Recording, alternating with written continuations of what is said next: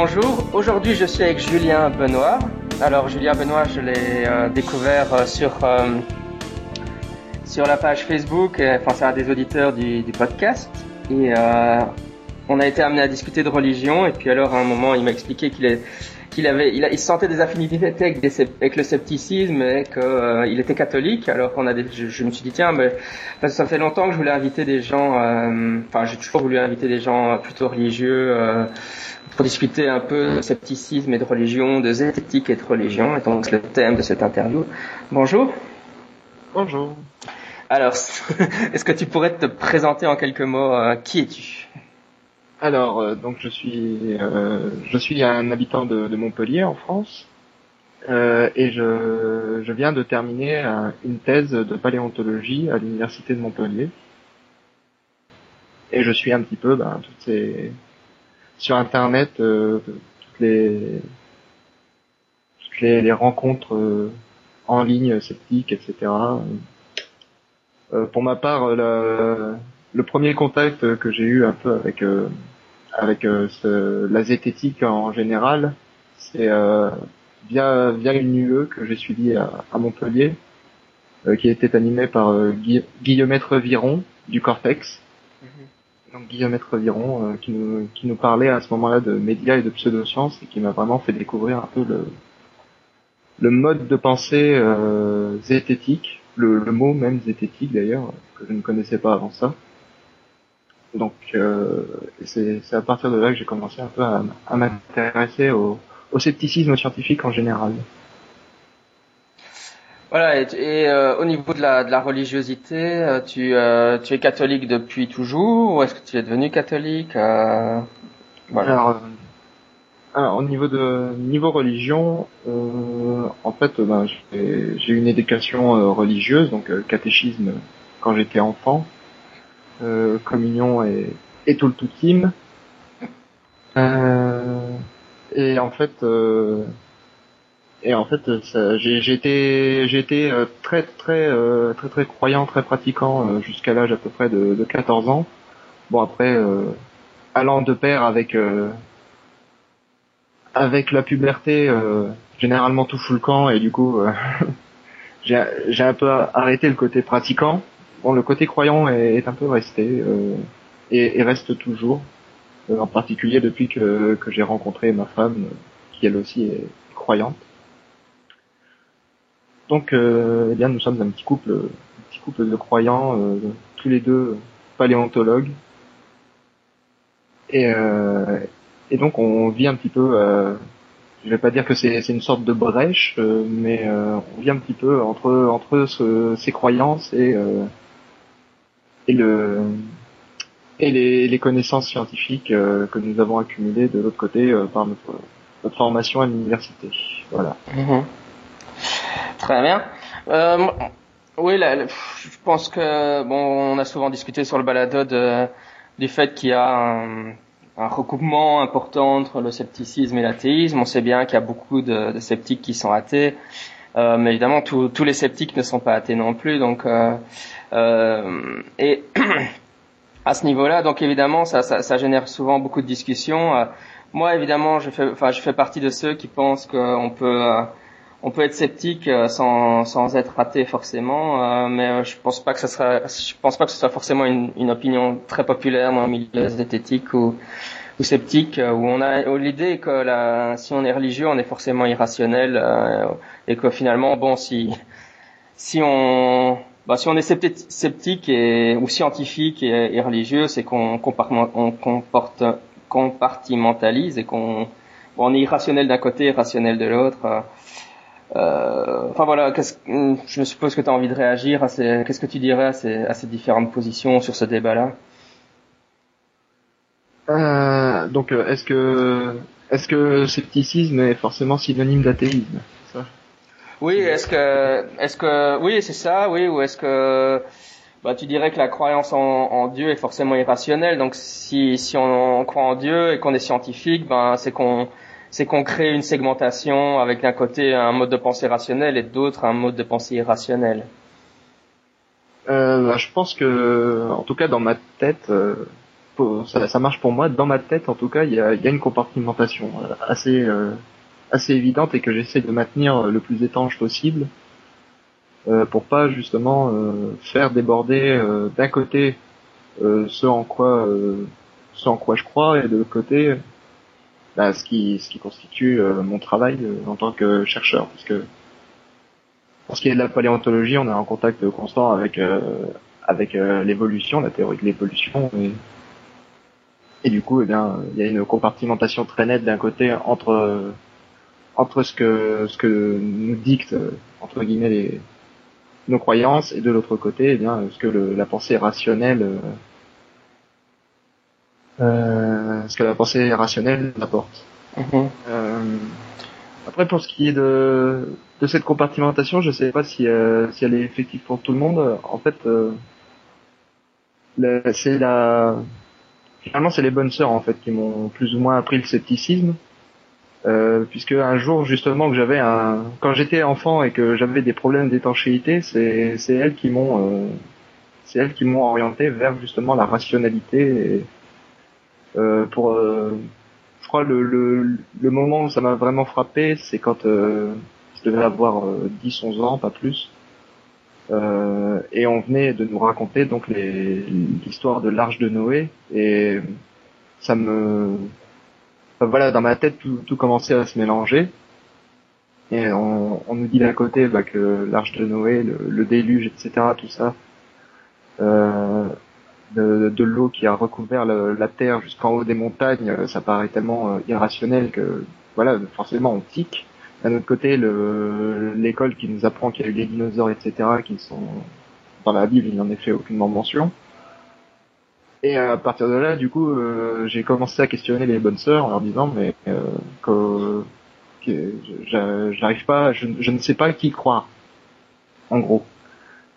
Et là, elles m'ont tout simplement euh, dit que euh, voilà, la, Bible c'était euh, c'était un code moral, c'est un code de vie qui nous explique comment nous comporter, comment comment faire honneur, si on veut, à, l'amour que Dieu nous porte, et que c'est que ça et que ça nous apprend ça au travers de de on va pas dire des contes, mais une sorte des paraboles, voilà. Ça nous apprend des règles de vie à travers des paraboles. Et ces paraboles ne sont pas forcément euh, à suivre à la lettre, enfin ne sont pas euh, ne sont pas réelles au mot près. Donc ce qu'elles m'ont expliqué, c'est que ce qu'il fallait retirer de la Bible, c'était surtout du, de la morale, un code de conduite, un code de conduite envers les autres et envers soi-même, et qu'en aucun cas, euh, ce qui était écrit dedans devait être pris au mot près, quoi. Mm-hmm. Mais pour le, tu mentionnes la, la théorie de l'évolution. Bon, à, ma connaissance, pour les catholiques, le, enfin le, le pape Jean-Paul II, je pense, qui a reconnu euh, la, la, théorie de l'évolution. Bon, évidemment, ils, ils conçoivent toujours hein, qu'il y a un, bah, Dieu aurait mis en prendre le mécanisme, mais il y a une certaine acceptation de la théorie de l'évolution chez les catholiques, donc je suppose que de ce côté-là, la, la compartimentalisation ne doit pas être trop difficile, non? Euh, bah pour euh, pour en avoir discuté avec euh, avec le curé du village, euh, la compartimentation est pas évidente. Il y a on va dire une, un certain mouvement concordiste. Enfin, je sais pas comment comment expliquer ça. Le concordiste, c'est un mot qu'avait qu'a utilisé une auteure une auteure musulmane pour parler en fait des de ces mouvements sur Internet, de ces sites euh, et de ces blogs musulmans qui essayent de faire coller la parole euh, de leurs livres sacrés avec euh, justement les théories scientifiques. Et là, et je pense que ce, cette forme de concordisme, donc cette, cette volonté de vouloir fondre la parole biblique à la parole, à, à la connaissance scientifique, est très très fortement imprimée, je pense, en tout cas chez les chez les chrétiens catholiques. Donc euh, la, la compartimentation, à mon avis, euh, est, vraiment pas euh, vraiment très loin, très loin d'être étanche. Je pense que dans, dans la tête de n'importe qui, en réalité, c'est pas évident de faire la différence entre un entre un livre d'un côté qui nous dit qui nous dit Dieu a créé les, les, êtres vivants, et de l'autre côté des, des communications scientifiques qui nous disent sans plus d'explication, non, c'est l'évolution. Mhm. Euh, je pense qu'il y a une, une véritable confusion euh, dans.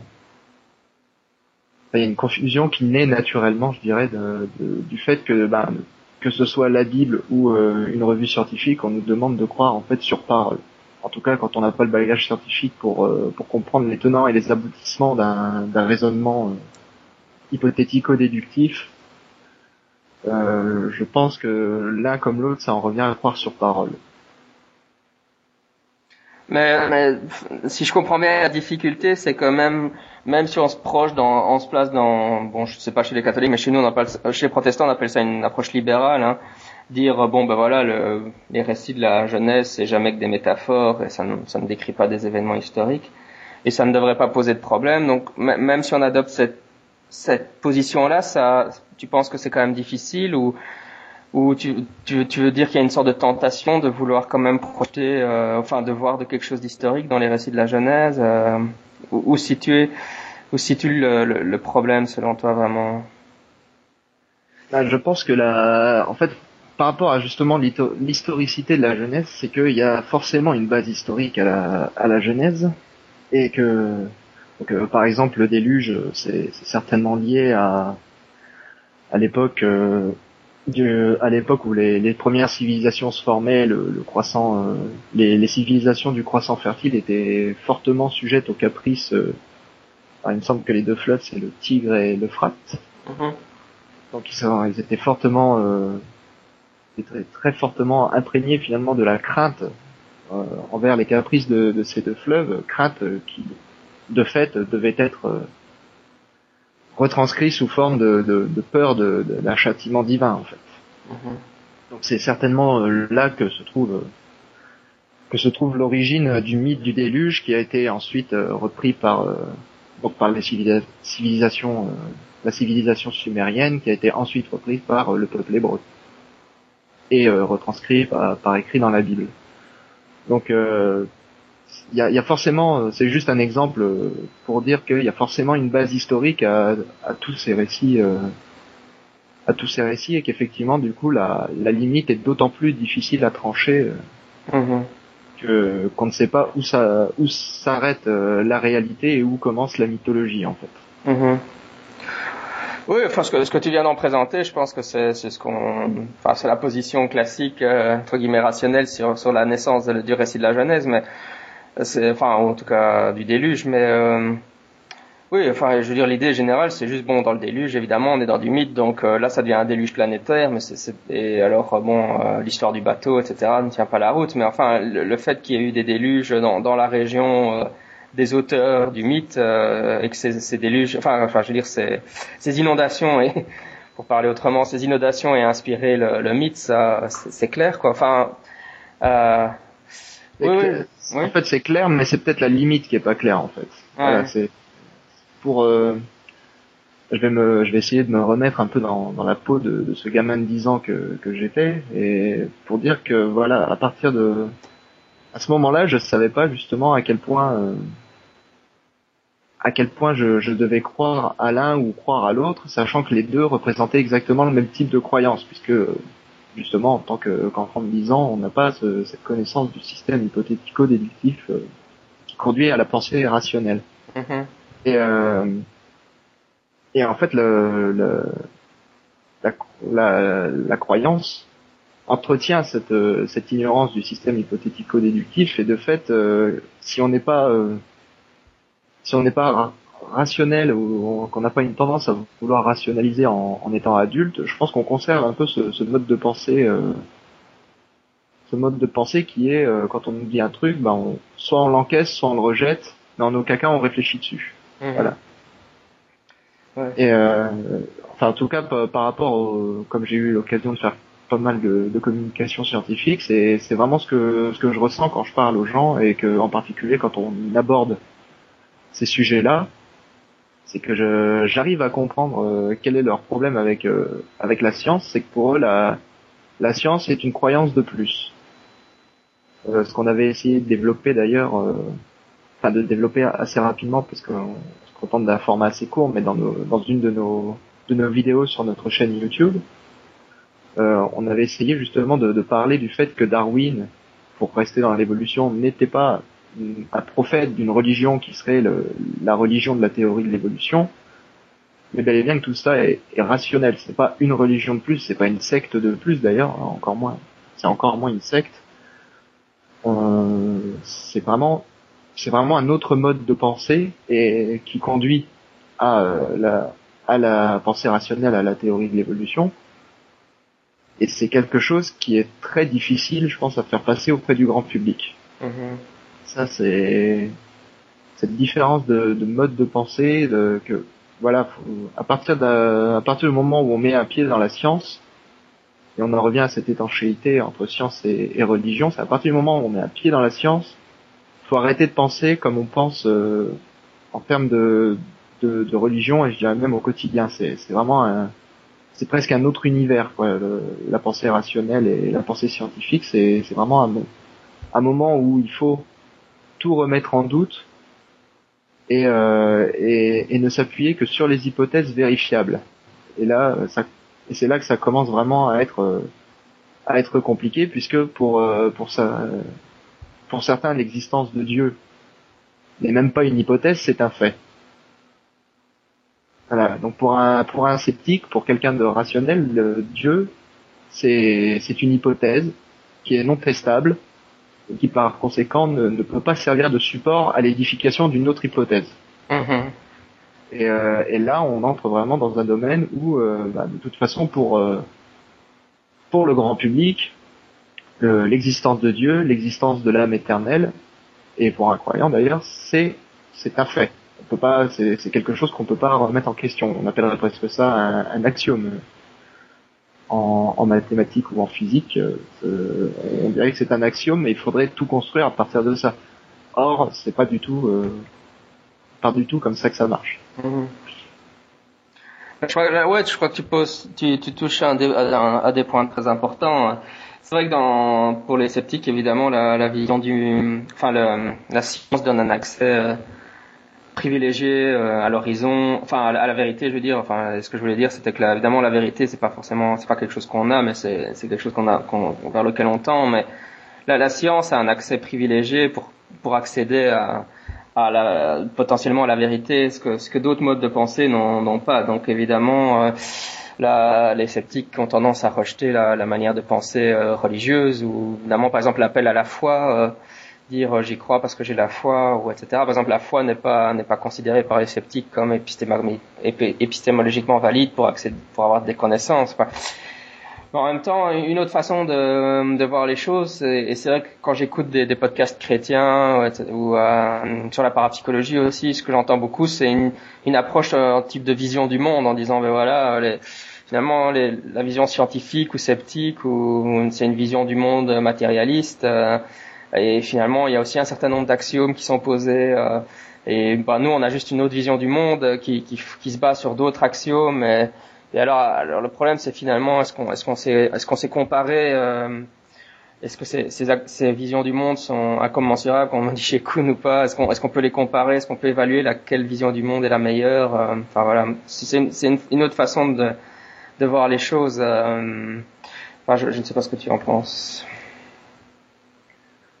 Euh, ouais, alors là, ça, c'est une question compliquée. Euh, faire de... Enfin, si la façon dont, dont la question est posée, j'ai presque, ça m'évoque comme si on pouvait faire un jugement de valeur euh, à partir d'un raisonnement. Euh... Mm-hmm. Enfin, en comparant un raisonnement scientifique à un raisonnement religieux, c'est ça en gros?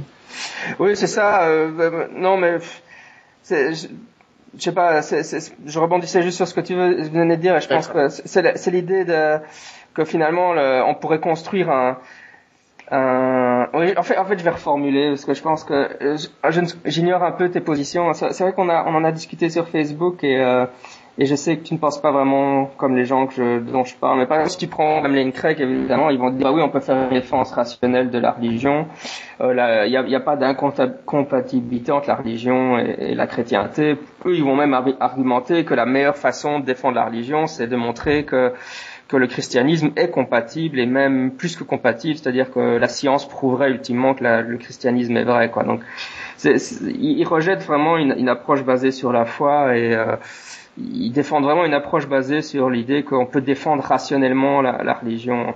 Et euh, évidemment, à ce moment-là, quand, quand on entend face à ce discours-là, c'est vrai que ça devient euh, deux visions du monde qui se confrontent, quoi. Dire euh, les, les, gens qui défendent une vision du monde rationnel euh, basée sur sur le matérialisme et des gens comme les apologistes chrétiens qui défendent ce que eux en tout cas considèrent comme une vision du monde rationnel mais basée sur la sur la sur des axiomes euh, comme Dieu existe etc mais je, je pense que c'est vrai que là je, je pense que ce qu'on avait ce que tu m'avais dit sur Facebook c'est que toi tu n'adhérais pas du tout à cette approche euh, de dire qu'on pouvait prouver euh, scientifiquement la religion chrétienne ou que la, la, la religion chrétienne on pouvait en avoir une approche rationnelle. Peut-être que tu devrais plutôt expliquer ça. Qu'est-ce que comment tu vois les choses de ce côté-là? Euh, ouais, ouais, alors oui, effectivement, là du coup, je comprends un peu mieux euh, la question. Euh, bah, en fait, euh, je crois que je vais, je vais me baser. Le mieux encore, c'est, pour répondre à cette euh, question, c'est, de se baser sur le Nouveau Testament lui-même. il y a, il y a dans le Nouveau Testament donc un, un apôtre qui s'appelle, qui est Saint Thomas. Et Saint Thomas n'avait pas cru à la, à la résurrection de Jésus ne voulait pas croire que Jésus euh, que Jésus était était ressuscité et il a demandé à le voir et à toucher ses plaies et, et c'est seulement à ce moment-là qu'il euh, qu'il euh, qu'il déciderait de croire ou non à, à la résurrection. Donc en quelque sorte, on peut dire que saint Thomas est un, un sceptique biblique. Euh, et, et, donc Jésus se présente à, à, saint Thomas, et là saint, saint Thomas tombe à genoux de honte, si je me rappelle bien l'histoire. Il est, vraiment, euh, enfin voilà, il, a honte de ne pas avoir cru en la résurrection de son Dieu. Et, euh, je pense que ça, c'est, une parabole qui, correspond très bien à ta question, c'est-à-dire que voilà, saint Thomas, c'est, c'est, c'est un croyant, il croit en Jésus, il croit en Dieu, mais euh, on ne sait pas pourquoi à ce moment-là, il a besoin d'une preuve pour croire. Et là, euh, et et, ce que l'histoire finit par lui apprendre, c'est que donc c'est extrêmement honteux d'avoir besoin d'une preuve pour croire en l'existence de Dieu. Dieu, on y croit ou on n'y croit pas. Euh, croire à condition de preuve, euh, c'est bah justement puisqu'on est dans le monde de la croyance, bah c'est une irrationalité de la croyance. En l'occurrence, c'est vraiment quelque chose qui est qui est antithétique. Soit, soit on croit, soit on sait. Et on ne sait pas Dieu, on croit en Dieu. Puisque Dieu est une hypothèse non testable. Donc si on, si on choisit de, de tester Dieu, on va, on va forcément, euh, on va forcément droit dans le mur. Et, là, donc, c'est ces gens qui essaient de, de tester euh, l'hypothèse, euh, qui essaient de, de tester la, la foi euh, à travers des preuves. Alors, je pense notamment Enfin, je sais pas exactement euh, les arguments qu'avancent ces gens-là, mais là, je pense euh, aux reliques, euh, aux, Saint-Suaire qui avait fait l'objet d'un épisode du balado, par exemple. On a, on, est face à des gens qui se, qui se prosternent vraiment de, qui, et qui voient dans ces reliques le, la preuve de l'existence de Jésus et de Dieu, mais la vérité c'est qu'on n'a pas, en tant que croyant, on ne devrait pas avoir besoin de ces choses-là pour y croire. Donc un peu, tel, euh, tel saint Thomas qui, aurait dû croire à la résurrection de, son, Messie sans avoir besoin de, le rencontrer et de, toucher ses plaies. Euh, euh, ces, gens ne devraient pas chercher de, de à, vouloir confirmer leur, que leurs croyances sont bonnes. S'ils s'ils y croient, ils y croient, et s'ils n'y croient pas, eh bien qu'ils qu'il n'y croit pas, mais qu'il ne cherche pas à, à, se rassurer en fait finalement. Mhm. J'ai un peu l'impression que c'est ça, c'est juste une, des gens qui essayent de se rassurer et de se dire c'est bon, je crois en la bonne chose quoi. Mhm. Euh, et donc la, la conclusion de, de l'histoire de saint Thomas, c'est Jésus qui lui dit euh, heureux ceux qui croient sans avoir vu. Donc là c'est euh, vraiment le, je pense le, le, bon mot pour pour expliquer la bonne marche à suivre, euh, bonne marche à suivre qui est d'ailleurs, alors que ça, j'imagine que ça doit être des, des blogs protestants dont tu parles, catholiques. oui, oui, moi c'est c'est surtout des protestants américains, donc oui, c'est voilà. Ouais. Donc euh, ils doivent l'avoir normalement, hein, celle-là. Heureux ceux qui croient sans avoir vu. Euh, c'est, ça me semble être, c'est une des bases qu'on nous apprend nous au catéchisme. Hein, euh, heureux ceux qui croient sans avoir vu. Euh, parce que de toute façon, euh, Jésus, on ne le verra pas, en tout cas pas avant de mourir.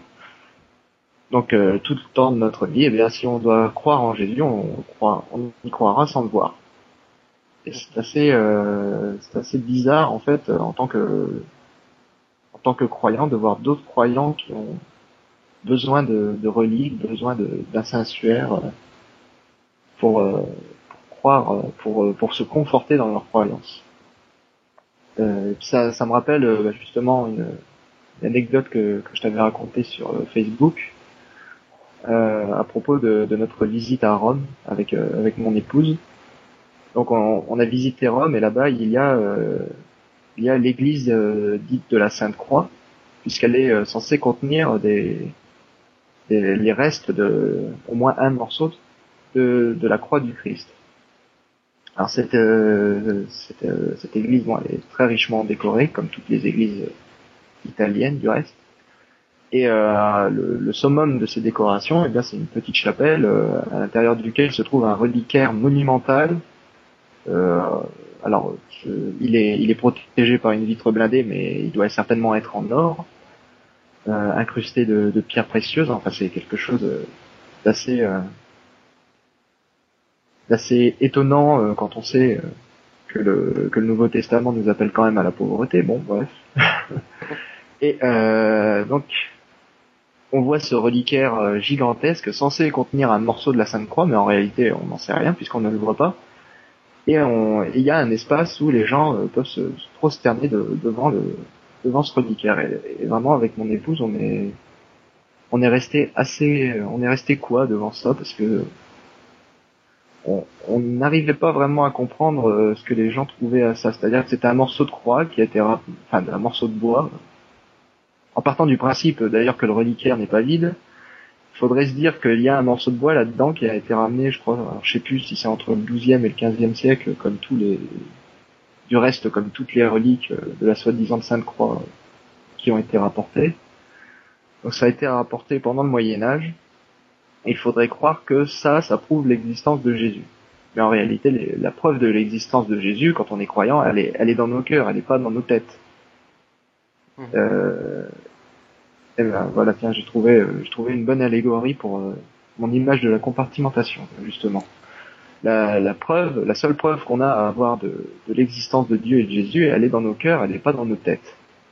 Et la tête, elle sert à réfléchir et à la pensée rationnelle, voilà, et euh, et, les, et c'est au niveau du cœur que se trouve euh, toutes les preuves qu'on a besoin, dont on a besoin pour croire euh, en Dieu. Et on n'a pas besoin de, de, de, conforter notre tête euh, dans cette croyance. La, terre, la tête, elle sert à faire de la science, en l'occurrence. Oui, il y avait. Je, ce, ce n'est pas mon, mon, opinion propre, parce que personnellement, je pense effectivement l'hypothèse de l'existence de Dieu est une hypothèse, une hypothèse non testable, mais mais euh, il y a pas mal d'athées dans la mouvance, de, des nouveaux athées, euh, Richard Dawkins, etc., euh, qui, qui ont, qui ont l'air de dire que... Ah non, ils n'ont pas l'air de dire, ils disent que l'hypothèse de Dieu est en fait une hypothèse testable. Est-ce que tu veux donner un peu ton... Parce que tu dis, toi tu disais, oh c'est évident que l'hypothèse de Dieu est non testable. Pourquoi est-ce que l'hypothèse de Dieu est non testable et ouais euh, ben, ça, enfin, ça, tient en trois, euh, trois mots qui définissent Dieu. Il, est, euh, il est, enfin, même pas en deux mots. Il, est tout puissant et omniscient. Enfin, le, Dieu, le Dieu auquel les, chrétiens catholiques croient, il est tout puissant et omniscient. Donc, euh, s'il est tout puissant, il se, enfin, je veux dire, il fait ce qu'il veut. Donc s'il veut, s'il veut nous dire qu'il existe, il existe. S'il veut nous dire qu'il n'existe pas, il n'existe pas. Mais en l'occurrence, il, il, nous laisse dans le doute. Et euh, de toute façon, euh, puisqu'il est tout puissant, euh, C'est-à-dire que quoi qu'il arrive, de toute façon, il orientera la, la, si on cherche à le tester, il orientera la réponse vers l'endroit où il veut nous guider. Voilà. Mhm. Et, la- et prétendre comprendre comment Dieu euh, risque de nous guider, euh, à mon avis, est, est impossible. Oui, c'est Ouais, l'exemple classique, c'était, c'est vrai que, que c'était les, même pour les, il y a eu pas mal d'expériences, enfin pas mal, non, il y a eu des expériences en psycho sur l'efficacité de la prière, mais euh, voilà, tu demandes à des gens de groupe de prier pour des malades, et puis tu fais euh, des, des groupes contrôle, enfin les protocoles habituels qu'on fait en- pour te- tester l'efficacité d'un traitement, et puis on voit si si les, malades pour qui on a prié euh, se portent mieux que les malades pour lesquels on n'a pas prié en double aveugle, mais évidemment, tu peux toujours dire, bah oui, Dieu est au courant que c'est une expérience, donc il, pourrait très bien de décider de ne pas répondre à ces prières-là, c'est toujours le problème. Oui, c'est ça. euh, Enfin, comme on dit, je sais plus, j'avais écouté un postage chrétien où quelqu'un disait, Dieu entend les prières, ça veut pas dire qu'il y répond. Ou il répond pas toujours, quoi. C'est-à-dire que si, je pense que de toute façon la, mais là ça n'engage, euh, là par contre ça n'engage que moi. Euh. Un protocole sci- scientifique sera toujours limité par la limite des perceptions humaines. C'est-à-dire qu'on peut, on peut augmenter la perception humaine grâce à des machines, euh, des infrarouges, des, etc. Pour donner un exemple mais on sera toujours limité par euh, par les possibilités de perception. Le, le cerveau humain, euh, des possibilités euh, décuplées par rapport à, celles de, de nombreux autres êtres vivants, n'en reste pas moins extrêmement limité dans la gamme des, des sons qu'il peut interpréter et dans la dans la gamme des, des informations qu'il peut peut traiter. Et, et en l'occurrence, euh, eh bien le, les voies du Seigneur étant impénétrables, puisque c'est ainsi que, que c'est dit dans la Bible, on- notre cerveau n'est pas capable de toute façon de comprendre quelle serait la, la volonté d'un tout-puissant euh, qui, qui, qui gère un univers entier, alors que, que nous, euh, pauvres, euh, ces pauvres créatures, ne sommes qu'un qu'un minuscule point de cet univers. Donc c'est à mon avis, de toute façon, vouloir euh, tester la foi, euh, bah là en l'occurrence, par exemple la prière, bah, on, on montrerait simplement l'efficacité de la prière, on testerait pas réellement Dieu. Et, euh, et c'est, à mon avis, euh, c'est une erreur. De, je pense que c'est, c'est une erreur pour un scientifique de vouloir euh, tester l'hypothèse Dieu, et une erreur euh, dans la mesure où c'est surtout une perte de temps, parce que no- notre vision, même si, euh, même en partant du principe que Dieu existe, notre vision est à mon avis beaucoup trop étriquée pour euh, pour savoir comment on pourrait le tester. Voilà. Mhm.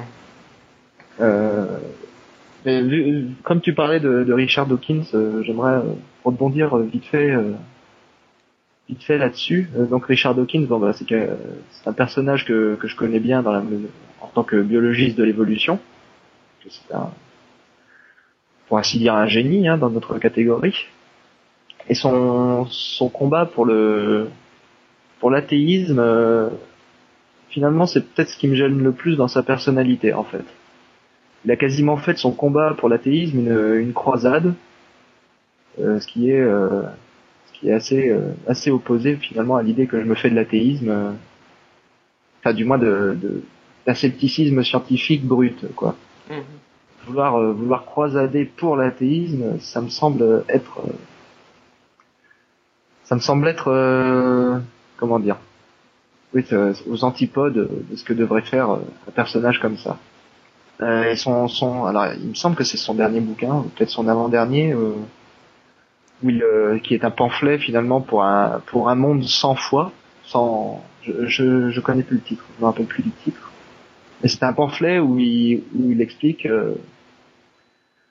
où il explique tous les arguments qu'il a pour dire euh, Dieu n'existe pas, euh, que s'il existe il s'en fout, en gros. Oui, dans le, le, le titre en anglais c'est The God Delusion, mais en français je ne sais Voilà, pas comment ouais. ils l'ont traduit. Oui.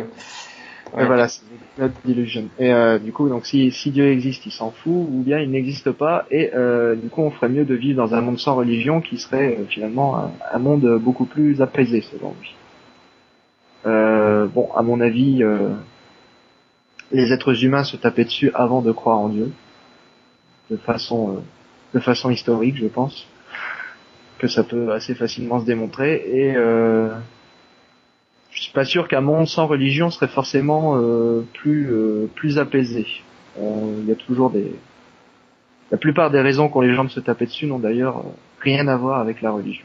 Auraient juste peut-être une raison de moins de se taper dessus. euh, sachant que beaucoup d'autres, euh, sachant qu'à côté beaucoup d'autres, euh, sans religion, trouveraient certainement des raisons de se taper dessus. Puisqu'il y en a beaucoup qui, en particulier en Amérique, qui envisagent vraiment la crainte de Dieu comme une peur du gendarme, qui, enfin voilà, croient, fermement que, que, que le Dieu de l'Ancien Testament, enfin ils croient fermement que Dieu est Dieu est le Dieu de l'Ancien Testament, c'est-à-dire un Dieu un peu revanchard, à la limite parfois de l'antipathique. Donc euh, c'est ouais, c'est une forme de, le raisonnement qu'a développé euh, Richard Dawkins euh, ces dernières années me, fait assez peur quant à quant au devenir de de, de l'athéisme en lui-même et du scepticisme en général. Quoi. Ouais, je que personnellement j'aurais d'autres critiques que les tiennes à faire. Enfin, oui, je, je, je, partage certaines de tes réticences, mais pas pas toujours dans le même sens. Enfin, je suis pas je suis pas non plus un fan de de Richard Dawkins. Euh, euh, enfin, je veux dire, j'apprécie, je l'apprécie, mais je veux dire, c'est pas c'est pas un des auteurs que je classe généralement dans mes têtes de liste. Euh pour pour d'autres raisons que les tiennes. Je pense que je dirais que pour la religion, j'aurais quand même tendance à penser que bon, c'est un phénomène de d'appartenance à des groupes. Hein. Dès qu'on a des groupes, les gens, les groupes vont se taper dessus, mais euh, les, mais bon, la religion, c'est quand même une fameuse machine à faire des groupes. Donc, euh, bon, alors, voilà, quoi. Bon, c'est vrai qu'on... Dire que la religion n'entraîne pas la violence, oui et non, c'est de faire des groupes qui entraînent la violence, mais comme la religion fait des groupes, enfin bon, on, on, ferait des groupes sur d'autres sujets, bon, enfin bon. je, je, je, vois ce que tu veux dire. En même temps, je, je pense que beaucoup de gens ont tendance à réagir en disant si quand même la religion entraîne la violence, mais bon, je, là, voilà, entre les deux, quoi. Mais euh, aussi l'idée un peu rationaliste, très 19e siècle, que le progrès de la science va éradiquer la religion, ça, ça me paraît très naïf. Euh, euh, je pense, un, monde sans religion ne me paraît pas possible. En, fait, souvent, chez les nouveaux athéistes, sans religion institutionnalisée, mais euh, en tant que sceptique et pas en tant qu'athée, euh, nouvel, athée, j'ai souvent envie de dire ouais, mais ok, mais les, les, religions institutionnalisées, institutionnalisées c'est pas tout quoi. Donc même, même si vous arriviez à à faire, je sais pas quoi, je sais pas, détruire l'Église catholique. Voilà, l'Église catholique n'existe plus. Euh, qu'est-ce que ça va changer vraiment hein les, les, gens vont croire dans, dans, le New Age à la place ou dans. Enfin, moi j'ai l'impression qu'il y a des processus de substitution. Donc plus plus tu attaques les les religions institutionnelles, plus tu, tu remplaces par autre chose qui est, comme tu dis, pas forcément mieux de toute façon. euh, euh, et enfin voilà. bon, l'aspect militant, bon, je peux comprendre. Hein. C'est vrai que on en on se dit bah oui, il faut qu'il y ait plus d'athées, surtout aux États-Unis, etc. Mais euh, mais euh, je, dirais que moi ce, qui me ce m'embête plus chez Dawkins, c'est justement le fait euh, finalement la faiblesse de son argumentation. Je, je, pense qu'il pourrait, il devrait pouvoir argumenter de manière beaucoup plus serrée. il contre-argumente pas vraiment les, les, théologiens. Il refuse de débattre les apologistes et à mon, avis parce qu'il sait très bien qu'il se ferait défoncer s'il avait un apologiste compétent devant lui. donc euh, c'est vrai que je suis pas non plus convaincu que The God Delusion est son meilleur bouquin au monde. je pense que voilà, The Selfish Gene était probablement le gène égoïste était bien meilleur, je crois, mais mais euh... même l'horloger aveugle et voilà, qu'il avait fait, un, il me semble que c'était avant, euh, était un enfin, défendait beaucoup mieux ses, ses, arguments, mais dans la mesure où il défendait euh, la théorie de l'évolution et pas où il se l'était attaqué en fait. Je pense que la ce qui a ce qui a marqué vraiment le parce qui marque vraiment la différence entre ce, son, son combat de ces dernières années par rapport à ses premières années c'est euh, c'est qu'il est passé de la défense à l'attaque. Mm-hmm. ce qui est enfin ça me semble être une conséquence logique aussi de l'augmentation de la virulence des attaques euh, qui ont été faites contre lui euh, pendant ces années là ouais ouais ouais mais bon, souvent, au niveau de son argumentation, moi, j'ai souvent l'impression qu'il attaque un peu à un argument d'épouvantail. Enfin, je veux dire, c'est pour moi, si on veut critiquer la religion, c'est comme pour tous les autres sujets, quoi. Il faut, bien écouter les arguments des gens qui défendent la religion et contre-argumenter ce que eux argumentent et pas. Euh, enfin, je sais pas si c'est. Contre-argumenter, euh, contre-argumenter l'argument divin, c'est. Bah, on en revient à tester l'hypothèse Dieu et c'est complètement. Ça, ça, ça, redevient complètement impossible. C'est là tout le problème en fait. Ouais, L'argument d'autorité suprême est, est, impossible à combattre, du point de vue rhétorique du moins. Je, je, pense que tu, je, moi je suis toujours étonné de voir à quel point dans les milieux sceptiques, à cause de Richard Dawkins et des gens dans la même lignée, les, les sceptiques ont adopté cette idée que l'hypothèse Dieu pouvait être une hypothèse testable. Hein, c'est marrant. Enfin bon, c'est, c'est la, je suppose que c'est l'influence de Dawkins, il est tellement populaire, euh, mais. Euh, il y a, euh, il y a un autre auteur, Robert Asher, qui lui justement, bah, se, alors ça, c'est, c'est marrant parce que c'est un, c'est un monsieur donc qui était qui était dans mon jury de thèse. Donc ce monsieur se, se définit lui-même comme un, comme un religious paleontologist, donc un, paléontologiste croyant. Et il a écrit un, un, bouquin il n'y a pas longtemps, Confession of a Religious Paleontologist, et euh, dans lequel justement il, euh, il explique une vision qui est assez proche de celle dont on parle depuis tout à l'heure, et qui à mon avis enfin vaut le vaut le coup d'être d'être lu parce que il, euh, donc euh, pareil il défend la, théorie de l'évolution puisque comme pour moi c'est son dada comme pour Dawkins d'ailleurs euh, et et vraiment lui donc il se définit comme un croyant mais alors il a il a rencontré des des donc via son son blog enfin ses, ses articles sur le Hunting Post il avait il a rencontré euh, une sévère critique, euh, alors je sais plus le nom du, de ce monsieur qui l'a critiqué, euh, une sévère critique qui, qui l'accusait de, de, simplifier en fait la, la définition de, de ce qu'était le religieux en fait. C'est-à-dire que pour Robert Asher, à partir du moment où on, croit en Dieu, on est, on est religieux, enfin on est croyant. Euh, je sais pas exactement comment traduire religious en français. C'est pas religieux puisque pour nous religieux ça veut dire ça veut dire qu'on est engagé en tant que en tant que enfin dans le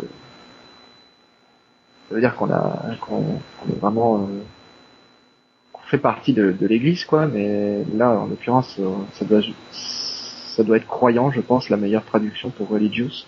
Bref. Donc il il dit qu'il simplifie en fait la, la notion de, de croyant euh, en disant que les croyances sont ceux qui croient en Dieu. Et pour lui, il y a, euh, bah, il y a autant de mouvements de, de, croyants que de que de que de mouvements de, de non-croyants, si je puis dire. Euh, à savoir qu'il y a ceux qui allant de ceux qui, considèrent que la croyance en Dieu euh, suffit à, à être croyant, à se définir comme croyant, jusqu'à ceux qui, qui ne pensent que qu'il n'y a qu'une croyance aveugle et, et bornée aux écrits, aux stricts écrits de la Bible qui font qu'on est euh, croyant ou non. Je pense qu'en français, on utilise parfois théiste et déiste. Hein. Théiste pour dire on, croit en Dieu et déiste pour on croit dans une révélation spécifique, mais euh, euh je pense que ce serait un bon vocabulaire pour ça. Euh, oui, j'étais en train de regarder. Oui, euh, Evolution and Belief, Confessions of a Religious Paleontologist de Robert G. Asher. Ouais, je suis en train. Je ne connaissais pas, non. Et euh, donc il défend, il défend juste une position euh, théiste, donc euh, juste il défend l'existence de, enfin l'idée que Dieu pourrait, enfin l'hypothèse de Dieu, mais sans sans défendre une religion particulière, c'est ça, si j'ai bien compris. En fait, il, euh, il, il explique en fait comment lui, en tant que que, que scientifique et croyant, il, il réussit à maintenir l'ordre dans sa tête, on va dire. Mm-hmm. Et comment il arrive justement en, à définir la limite de ce que de ce qui pour lui est euh, de la croyance et de ce qui euh, pour euh, pour son image de chercheur auprès du public est est son savoir. Voilà. Et sa et sa compétence de chercheur. Et, je pense que c'est enfin c'est c'est extrêmement instructif parce que il y a souvent cette cette barrière est complètement brisée par par certains c'est typique euh, des mouvements créationnistes justement de, rompre la barrière entre je suis scientifique et, je suis croyant. Voilà. Euh, et donc ils utilisent ben, des, chercheurs en physique qui disent non la non la l'évolution n'existe pas et ils disent voilà ils estampillent ça parole de scientifique alors qu'en réalité ça n'engage que la personne, ça n'engage pas le scientifique. Euh, notre exemple plus plus proche de nous, c'est les, les frères Bogdanov qui dans leur dans leur bouquin euh, euh, ah j'ai perdu. La pensée de Dieu. Voilà, c'est la pensée de Dieu. C'est la pensée de Dieu, ouais. Voilà, donc là, euh, là, typiquement, justement, ils, ils, franchissent la barrière, en fait, euh, entre entre leur personnalité. Euh, donc eux, ils ont surtout une personnalité de, de vulgarisateur scientifique, même s'ils sont un, peu moins connus en tant que scientifiques eux-mêmes. Euh, ils sont surtout connus en tant que vulgarisateurs, et donc en tant que vulgarisateurs, ils parlent de science et ils parlent de la façon dont la science prouve prouverait l'existence de Dieu, comment les, constantes euh, cosmologiques euh, telles qu'elles sont, telles qu'elles existent, ne peuvent pas euh, être apparues comme ça par hasard. Et pour eux, ça confirme l'existence de Dieu. Donc là, entre entre l'observation des faits, qui est la constante, enfin la, la définition des différentes constantes euh, physiques, et leur interprétation en termes d'existence de Dieu, bah là il y a il y a un mur qui est rompu, euh, mur que justement euh, Robert Asher décrit, je trouve assez bien dans, dans son bouquin. Mmh. Donc le, le mur de, de voilà entre le moment où je où jeu, un jeu général évidemment, où je passe de la personnalité euh, scientifique que, que, je représente à, à, mon simple à mon simple avis de, de citoyen, voilà. En l'occurrence de citoyen croyant. Oui, enfin, ouais. c'est ce que c'est ce que Guillaume Viron euh, quand elle quand elle nous quand elle nous parlait justement de, de zététique appelait l'effet blouse blanche. C'est-à-dire, euh, voilà, je, je dis un truc qui n'engage que moi, mais je profite de mon titre pour le en faire quelque chose de notoriété scientifique. Voilà. Oui, moi qui, qui écoute des, des, apologistes américains, j'aurais plus tendance même à y voir un argument philosophique et pas scientifique, mais euh, Bon, on peut faire un argument philosophique sur base de l'idée que voilà, il n'y a pas les constantes universelles s'ils avaient été différentes, blablabla. Donc elles sont à cause des contraintes. L'hypothèse explicative la meilleure serait un, designer, un concepteur. Mais le problème souvent, je pense que chez ces vulgarisateurs là, c'est qu'ils sont pas, pour moi, ils sont pas clairs. Mais même il y a beaucoup de scientifiques qui, qui, qui comprennent pas bien la limite entre la science et la philo et ils passent directement, ils passent à un argument philosophique sans, transition ou sans expliquer que là ils sont pas dans un argument scientifique mais dans un argument philosophique quoi. Alors après, euh, après ça veut pas dire que l'argument philosophique est robuste ou solide ou quoi que ce soit, mais ils devraient au moins expliquer qu'ils font de la philo et plus de la science quoi. Mais voilà, c'est ça, c'est exactement ça. Ils passent de, de, quelque chose de personnel qui n'engage que eux et non pas euh, la discipline qu'ils représentent. Voilà.